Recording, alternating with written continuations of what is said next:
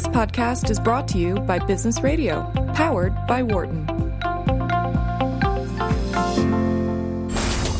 You're listening to Dollars and Change on Business Radio, powered by the Wharton School, Sirius XM 111. Welcome back. This is Katherine Klein on Dollars and Change. And I'm Sandy Hunt. Thanks for being with us. Thanks. It's great to be on the air and continuing this sequence of really interesting guests. And we're delighted to have a guest in the studio with us. Always a treat when we get to talk to people in person. Uh, our guest in this half hour is Bon Ku. Uh, he's the Assistant Dean for Health and Design. That design is a key word here. Uh, and an associate professor at the Sidney Kimmel Medical College at Thomas Jefferson University. He's a practicing emergency medicine physician and the founder and director of the first design thinking program in a medical school. We'll also note that he's a graduate of. Welcome uh, back. Yeah, graduate at, at Penn, a BA from Penn in classical studies before going on to medical school. Um, but your focus now, it sounds like when you're not being an emergency medicine physician and working the overnight shift, as you said, is design thinking what is design thinking for listeners who don't know, and how is this imp- why is this important to teach in a medical school? Uh, yeah, thanks for having me here. So, yeah, design thinking has its roots in product design, and it's a methodology that has been used uh, by by folks uh, to really rapidly ex- accelerate innovation in different sectors. And it's been embraced recently by the business sector on driving innovation. And some of the elements for design thinking is rapid prototyping, ideation, testing, and um, and in healthcare, uh, I was frustrated because we don't innovate well and the mm. innovation cycle is so long and and we've been looking at this process and go hey can we apply design thinking or human centered design to healthcare? Can we can we use it to innovate and uh, redesign our services the medical devices that we produce the um, uh, the care that we deliver? And so three years ago we started the first uh, design thinking program in a medical school and um, my background is in classical studies. I studied that here at penn and I am not a designer, so I had no idea what I was doing. So it's been it's been a journey, uh, and it's been an exciting one. That's interesting. That's interesting. I, I, have to say that sometimes I think being a generalist. I mean, there are ways in which I'm quite a generalist in my role as the vice dean for social impact, and uh, which means that I'm drawing on I draw all the time on other faculty members' knowledge, other resources, and you know I think that I have to. I have to, and I think there are actually real benefits to that. You know, so uh, I, I think I agree as a yeah. member of the yeah. team. yeah, yeah. No, I think I think that can I think that can work. Um, so. Um, how you know? So I think many of us may have some general sense of design thinking. I, it's interesting that you've um, connected this to innovation. I tend to think of this as particularly connected to implementation. You know, we've got this interesting thing, whatever it is, this interesting product or service. Will we actually use it? Do we feel? Do we actually feel comfortable using it? Are there such barriers and friction that, like, yeah, that would be good for us, but no? Um, so, how are, are there examples that come to mind? You know, are you talking about pills? Are you talking about um, you know devices uh, that I might use? Are you talking about my experience going into a you know a healthcare center and wh- and how whether I feel welcomed and safe? What's where should we give us examples of how design thinking is at play and you know design thinking to improve what sure all, all of you both it, it's, a, it's a methodology that really can be used in a variety of of, of applications in healthcare. So whether you're designing a medical device or redesigning that patient experience that mm-hmm, someone has mm-hmm. uh, coming into the hospital or, or thinking about improving the electronic medical record system or developing an app to help patients uh, access healthcare. Uh, what we do in our program at the medical school is we have design thinking workshops and we have a challenge for our medical students. And this semester, for example, we are working on how to improve our own emergency department in Center City where I work and some of the teams are working with our faculty and and thinking about how we can improve communication among uh, doctors and nurses and patients. Another team is working on how do we reduce errors in in um, patients who are diagnosed with sepsis and um, medical errors are actually the third leading cause of death in the U.S. And but we what? don't we don't yeah we don't we don't have these processes of what do we do about this? I never learned how to deal with a system uh, system improvement processes in Mm-hmm. medical school. I, I spent hours memorizing the Krebs cycle, but I I never learned about you know what do I do about if, if a patient has a medical error and and how do I do a root cause analysis? How do I redesign what the practices that we're doing? And it, it, this. Uh, this has frustrated me incredibly as a practicing uh, physician, and actually pretty early on in my career, I got really burned out because a lot of the problems that we were seeing in the emergency department, there are these systemic problems in our society. Oh, you know, we're at the epicenter for the opioid crisis, urban homelessness, gun violence, and I felt that I did not have the toolkit to be able to know how to even tackle these problems. Yeah.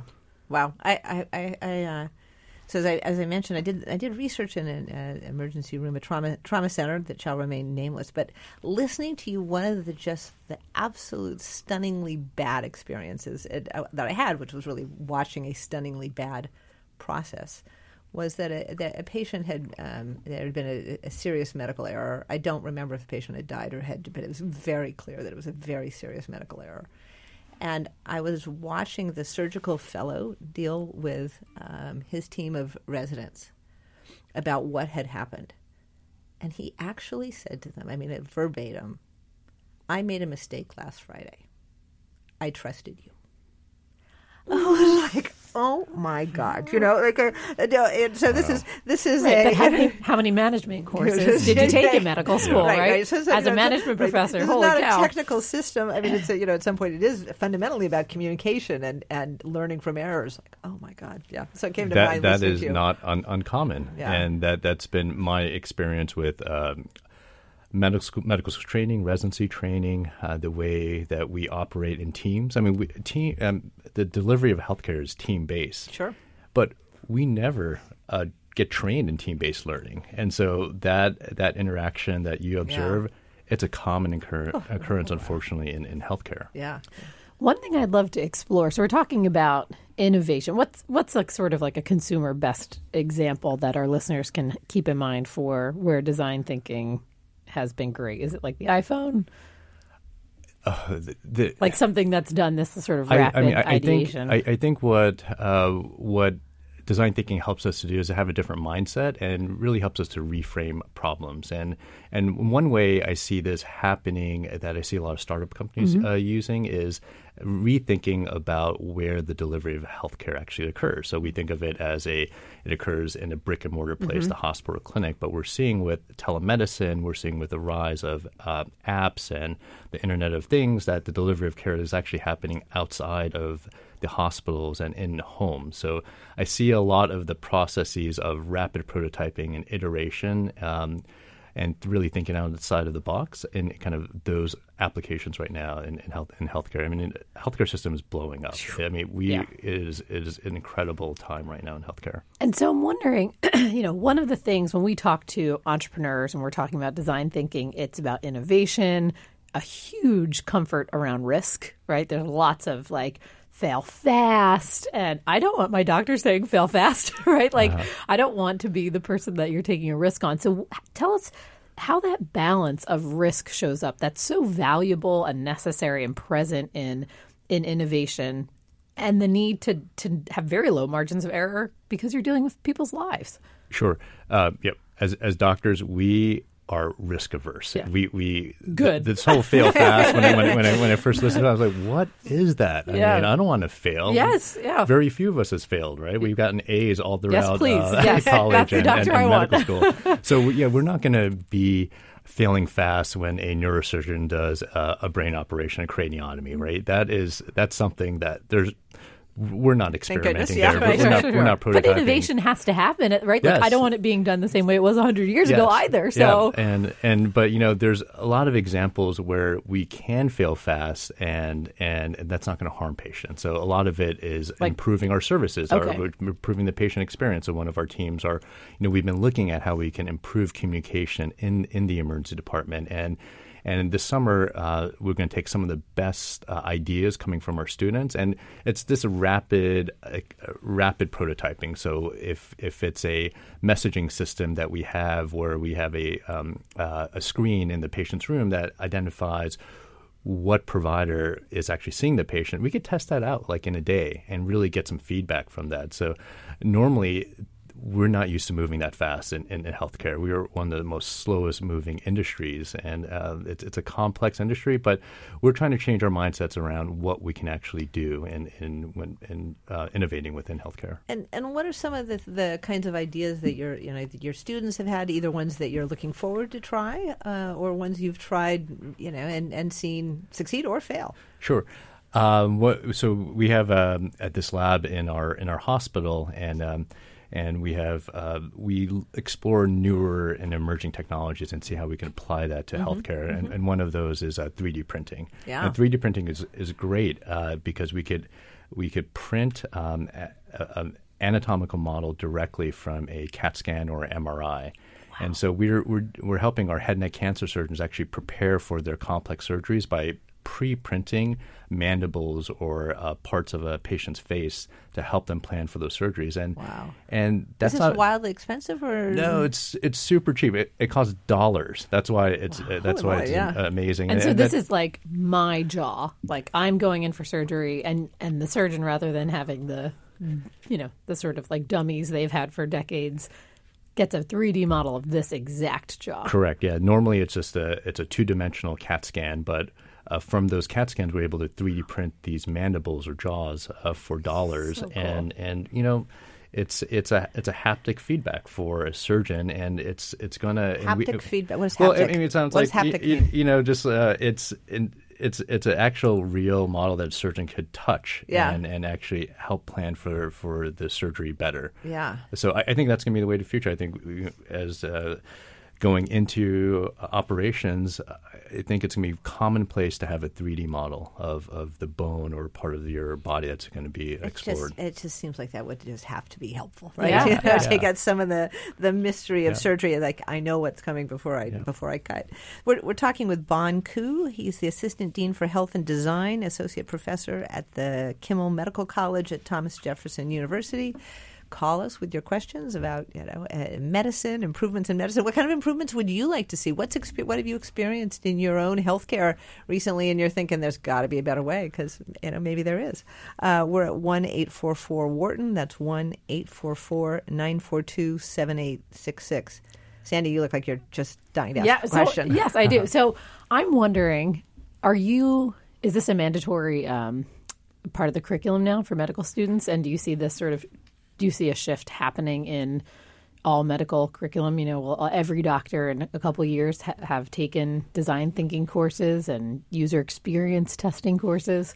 It's um, it's an actual track within our medical school, so it's it's pretty amazing. So they can opt in. They can opt in, Okay. and so we have about 80 students right now in, in our program. And right now, we, we you know medical school. The last time there was reform was in 1910. Um, That was it was uh, an educator named Abraham Flexner, and he created this two plus two model where you have two years when you're in the classroom learning sciences, two years when you're on the wards learning from uh, attending physicians like myself. Uh, and that's really rude. And for that time in 1910, it was innovative. It was amazing. Uh, but healthcare, I think, has changed. Uh, chilling since for then, 100 right? years. Uh, you No know, innovation. And that was, you know, it was, and we're kind of stuck in this biomedical framework of understanding disease. And that's great, but you know we're missing out on all these non-medical factors that uh, impact health. Right? Only twenty percent of healthcare is determined by what I do in a hospital or clinic. The other 80% are due to non-medical factors and what we call, you know, these social determinants. So your your income, what you eat, where you live, your education. And and only recently have we have we been exploring how those non-medical factors impact health. So I could give a patient a blood pressure medication for the hypertension, but if they're if they're smoking, if they're uh, not taking their medications, they're going to have worse health outcomes. So we're, we're thinking about more of kind of behavior change and how do, how, how do we redesign um, uh, how we deliver healthcare. Interesting. I, th- you know, and I think I've been reading there. There's been a lot of interest in uh, compliance. Do you take your medicine? And apps to remind people and so on, or uh, uh, ways to reward people. I think I've seen that those those apps and reward systems, incentive systems, are not as effective as one would imagine. Is, is that right? Is that what you're seeing in this? And you know, like the, the there's still innovation needed to figure out how to get folks to actually take their medicine. Great. I'm, I'm glad you said that. I, I get I get pitched a new app on medication compliance like every other day, and I have to take a pill a day. I forget all the time, and I'm a physician, and it's it's a hard issue. And I think I'm there's really good about this. I have to take one pill. I, don't- I do not forget. I wonder. I wonder if there's a gender component. Yeah, Because for a lot of women, there are a lot of years of their life that they right. Have are very strongly motivated to, to remember to take one pill. Yeah, but there is a, a much needed uh, work to be done in actually the science of delivery. I mean, we, we know what works, but we don't know how to implement that. Right. And, and that's why I think a human centered design process where we develop empathy for our patients or end users, that by having a deep understanding of their needs, we're able to figure out uh, how to better implement our, the solutions that we know that actually work. Yeah, God, it's so interesting. It is bringing. I mean, it is bringing to mind just so many. uh, You know, my own experiences. uh, You know, at, reading, uh, leading a reasonably healthy life, but my own experience of healthcare at different times. All right, I'm going to tell two quick stories. Now, tell one. Um, so I had breast cancer seven years ago. Had uh, you know had chemo, and because I just didn't really want to lose my hair, I happened to ask, right? I happened to ask the doctor, like, really? I don't want to lose my hair. Like, really? Is there nothing I can do? Really? Uh, and I, you know, asked that question two or three times, at which point my oncologist said, there are these things called cold caps. Maybe you could try them. Uh, and by the way, they worked, and I kept my hair during chemo, and it was super empowering, and it was great. Um, but man, oh man, they are difficult to use. People, uh, you know, my, my doctor's office will refer uh, patients to me. And what I've learned is you have to have the patients who actually use these cumbersome things to freeze your, you know, it's very cold. My, uh, know, the, So minus it 30 freezes your hair follicle, or yeah, okay. yeah, they are. You know, I've the way I've described the ones I penguin cold caps that I experienced. They were like if you imagine a disposable diaper. Imagine that this thing is gel filled. It's frozen to minus thirty degrees centigrade. Um, and it's got it's got Velcro, and you put it on your head. Of course, it's frozen. It's not that easy to bend it around your head, and so you have somebody a support system helping you. Wrap this thing tight around your head with Velcro, so it's really cold. And you, I would do this for an hour before chemo, during chemo, and for four hours after chemo. It, it restricts blood flow to the follicles and allows you to keep your hair, right? So I would have been completely bald, uh, lost body hair elsewhere, didn't lose it on my head. Uh, really nice to go out in the world, to continue exercising, to feel empowered, to feel like this is still me, this is my identity. I don't look at the, my, myself in the mirror and think, oh my God, I'm so sick. And I, I, I love that example because what we're seeing more is that patients are experts. I mean, Yeah. they know their diseases better than the so physician. right. And then what we're seeing now is, you know, with the rise of social media and the Internet of Things, that that patients have uh, they're forming these knowledge sharing communities, and they're able to. You're you, you in that situation were, were much better than the I connect- breast right. cancer surgeon to Yes. connect with other patients and explain to them Right. and, and give them Yeah, guidance. Yeah. So I- and I will say breastcancer.org has, you know, just so much information and so many patients. Yeah. But, it took a lot of proactivity. It took a lot of, you know, proactivity. It took a support system. And, and they're very difficult to use, right? So it's just one example as this comes to mind of, like you know, a lot of people would love to forego this this side effect Yeah. uh, if they could, and, uh, but it's tough to do that. Well, and I think this raises a, an interesting topic around the expected agency of the patient, right? Because to your it's a point, really good way of putting you it. know, yeah. uh, I, I never know if it's a good thing or a bad thing to go into a doctor's office being like, "Well, I googled this." Like, I know you went to medical school, but when I was on the train, I go- I googled this, and so you know, I think we're seeing this huge shift, as you're saying, that there are ways to learn, and um, and you want to go in as as an empowered, uh, you know, individual. I had, um, you know, advocated for a particular test during a pregnancy, and they were sort of like, "Yeah, sure, we could do that," but I suspect that had I not asked, it wouldn't have come up. And what it makes me just mull on, I don't know what the right answer is, is you know, is that burden then put on the patient? You know, will we see this shift where doctors expe- and the medical medical professionals expect you to come in knowing more, and then there's this big, uh, you know, I think question of of justice and ability because I read about this test in an article I accessed because I work at Penn. Right. Like this was some expensive report that some medical school mm-hmm. put out and I read it because I was here and I had the time mm-hmm. and I wasn't working three part time jobs to cover my rent. Like Right. So it does, I- you know, it could have the potential both to democratize things and to sort of drive this wedge for accessibility. So mm-hmm. I don't know. Uh, Uh, Yeah, can you fix yeah, this? I know. What's I mean, uh, when when uh, patients first started googling their symptoms, I, I would get annoyed. Yeah, I'm Like, sure. oh my gosh, Oh my you're, God, I bet. you're 21 years old. You're not dying of a heart attack. Yeah, you do at home. And but I've there's been a shift where the knowledge that patients are accessing are much better. Hmm. Patients are becoming a lot smarter, and and the it is a very traditional hierarchy, and that we've as physicians had this knowledge domain expertise that patients have not had, Mm-hmm. but that's blowing up right now. I mean, I one time I was taking care of a patient who had a headache and and and she googled her symptoms. She goes, "I think I have an ophthalmic mag- migraine." I'm like, "You're right," and I was like, "That is amazing," but I don't get annoyed by that. I think that's great, That's and I think we're going to be seeing more and more of that. And I think with technology, that my function is going to change. I probably 50% of what I do 10 years from now, I'm not going to be doing anymore. And I've seen that in, in my own career where, you know, before I used to have to read my own EKGs when the patient came in with chest pain. Now that I get a computer readout, that's pretty good. And we're going to be seeing AI come in with diagnostic uh, imaging and and not that I'm going to re- be replaced. I hope not, but I, I think uh, that's why we we also talked to our previous guest about the retirement plans.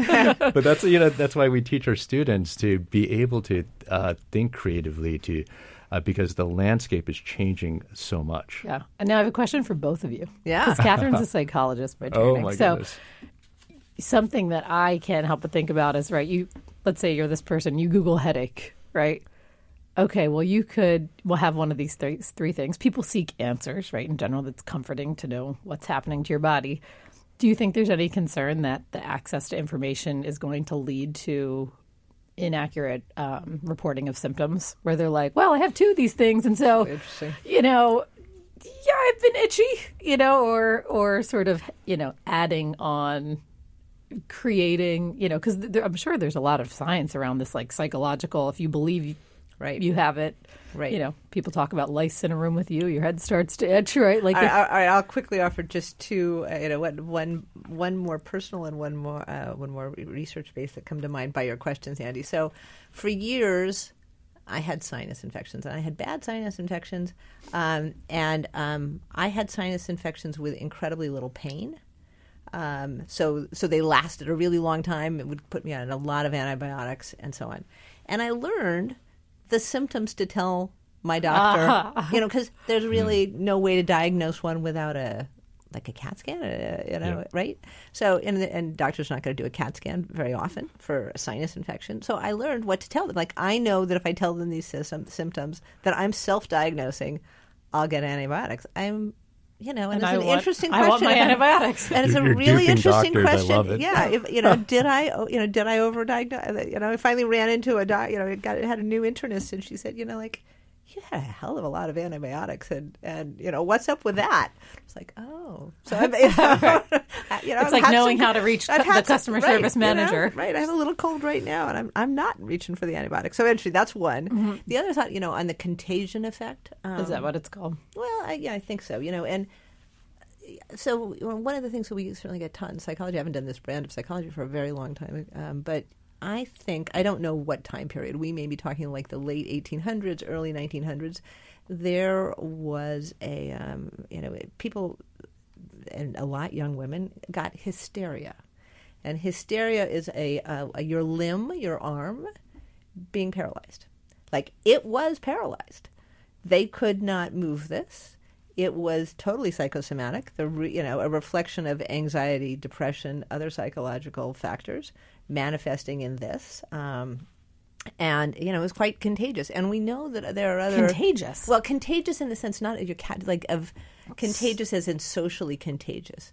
If you live you know, on a college campus with two women who I know it's more women than men, but if you live with two roommates because it's men as well who have an eating disorder, you know, and and you have any proclivity, any mindset to worry about your weight, any you know, any of these the symptoms that make people more uh, you know likely to have an eating disorder, well, you know, you can catch it. It's really you know really catch it in the sense of um, The social norm. the social and the- norm. This becomes you know like oh they're worrying about this. Like, should I worry about what I eat? Uh, And other other factors that are you know that are like this. So those are the two things like I could, that Yeah, come to mind yeah. when you think about how do people use the information that they that they hear. Uh, you know, like smokers. I mean, smoking would be another thing that's contagious uh, in the sense of you live with smokers, you start to smoke. Huh. Yeah.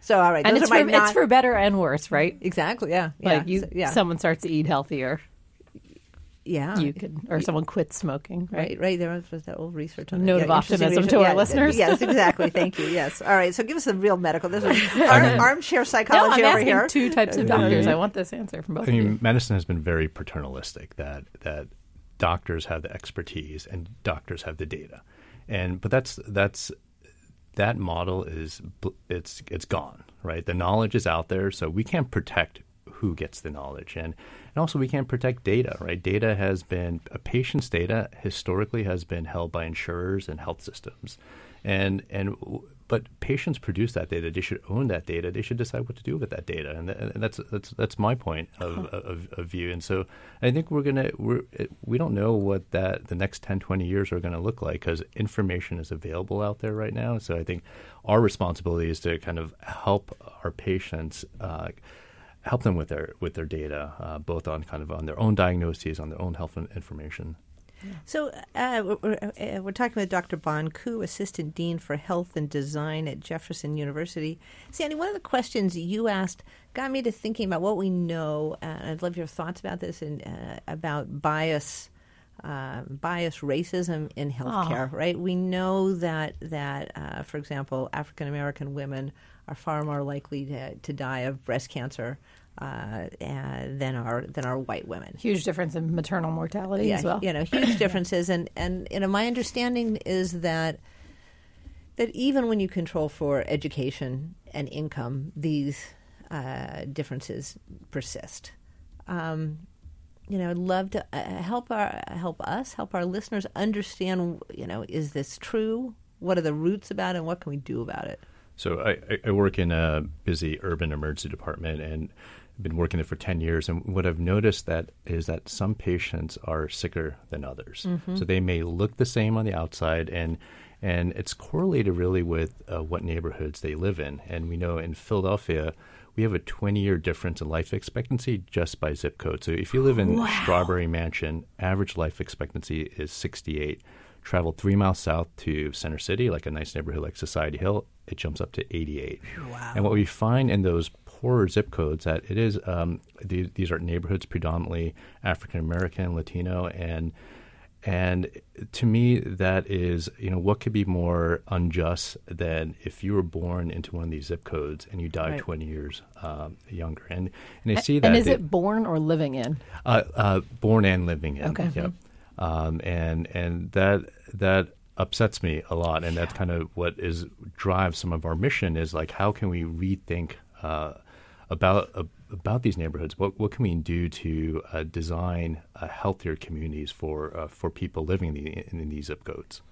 And and what about you know what about racial disparities in healthcare outcomes that persist, even controlling? Again, this is my understanding. I don't know the research very well, but even controlling for uh, income and education, right? That the uh, you know African American fifty year old professor. Uh, is going to have a different outcome than the the you know, white fifty year old professor. Both making good incomes, both highly educated. Do we see those racial differences in healthcare outcomes? Whether it's you know whether it's um, heart health, cancer outcomes.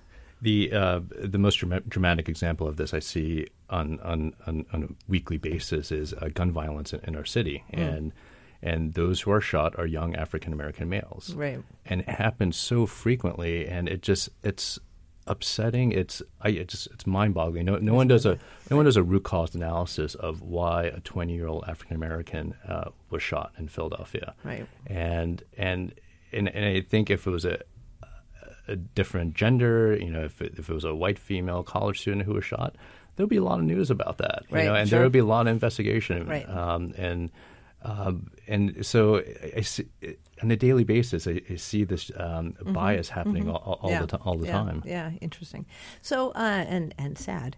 Um, so you uh, started off by telling us that you know design your exploration into design thinking was new, was something you've been learning, uh, you know, learning and and promoting uh, at uh, Jefferson. I'm curious if this has affected your, uh, you know, treatment, your interactions, you know, your practice as a physician either vis-a-vis your colleagues or vis-a-vis uh, your patients? Does it make a difference in how you do medicine?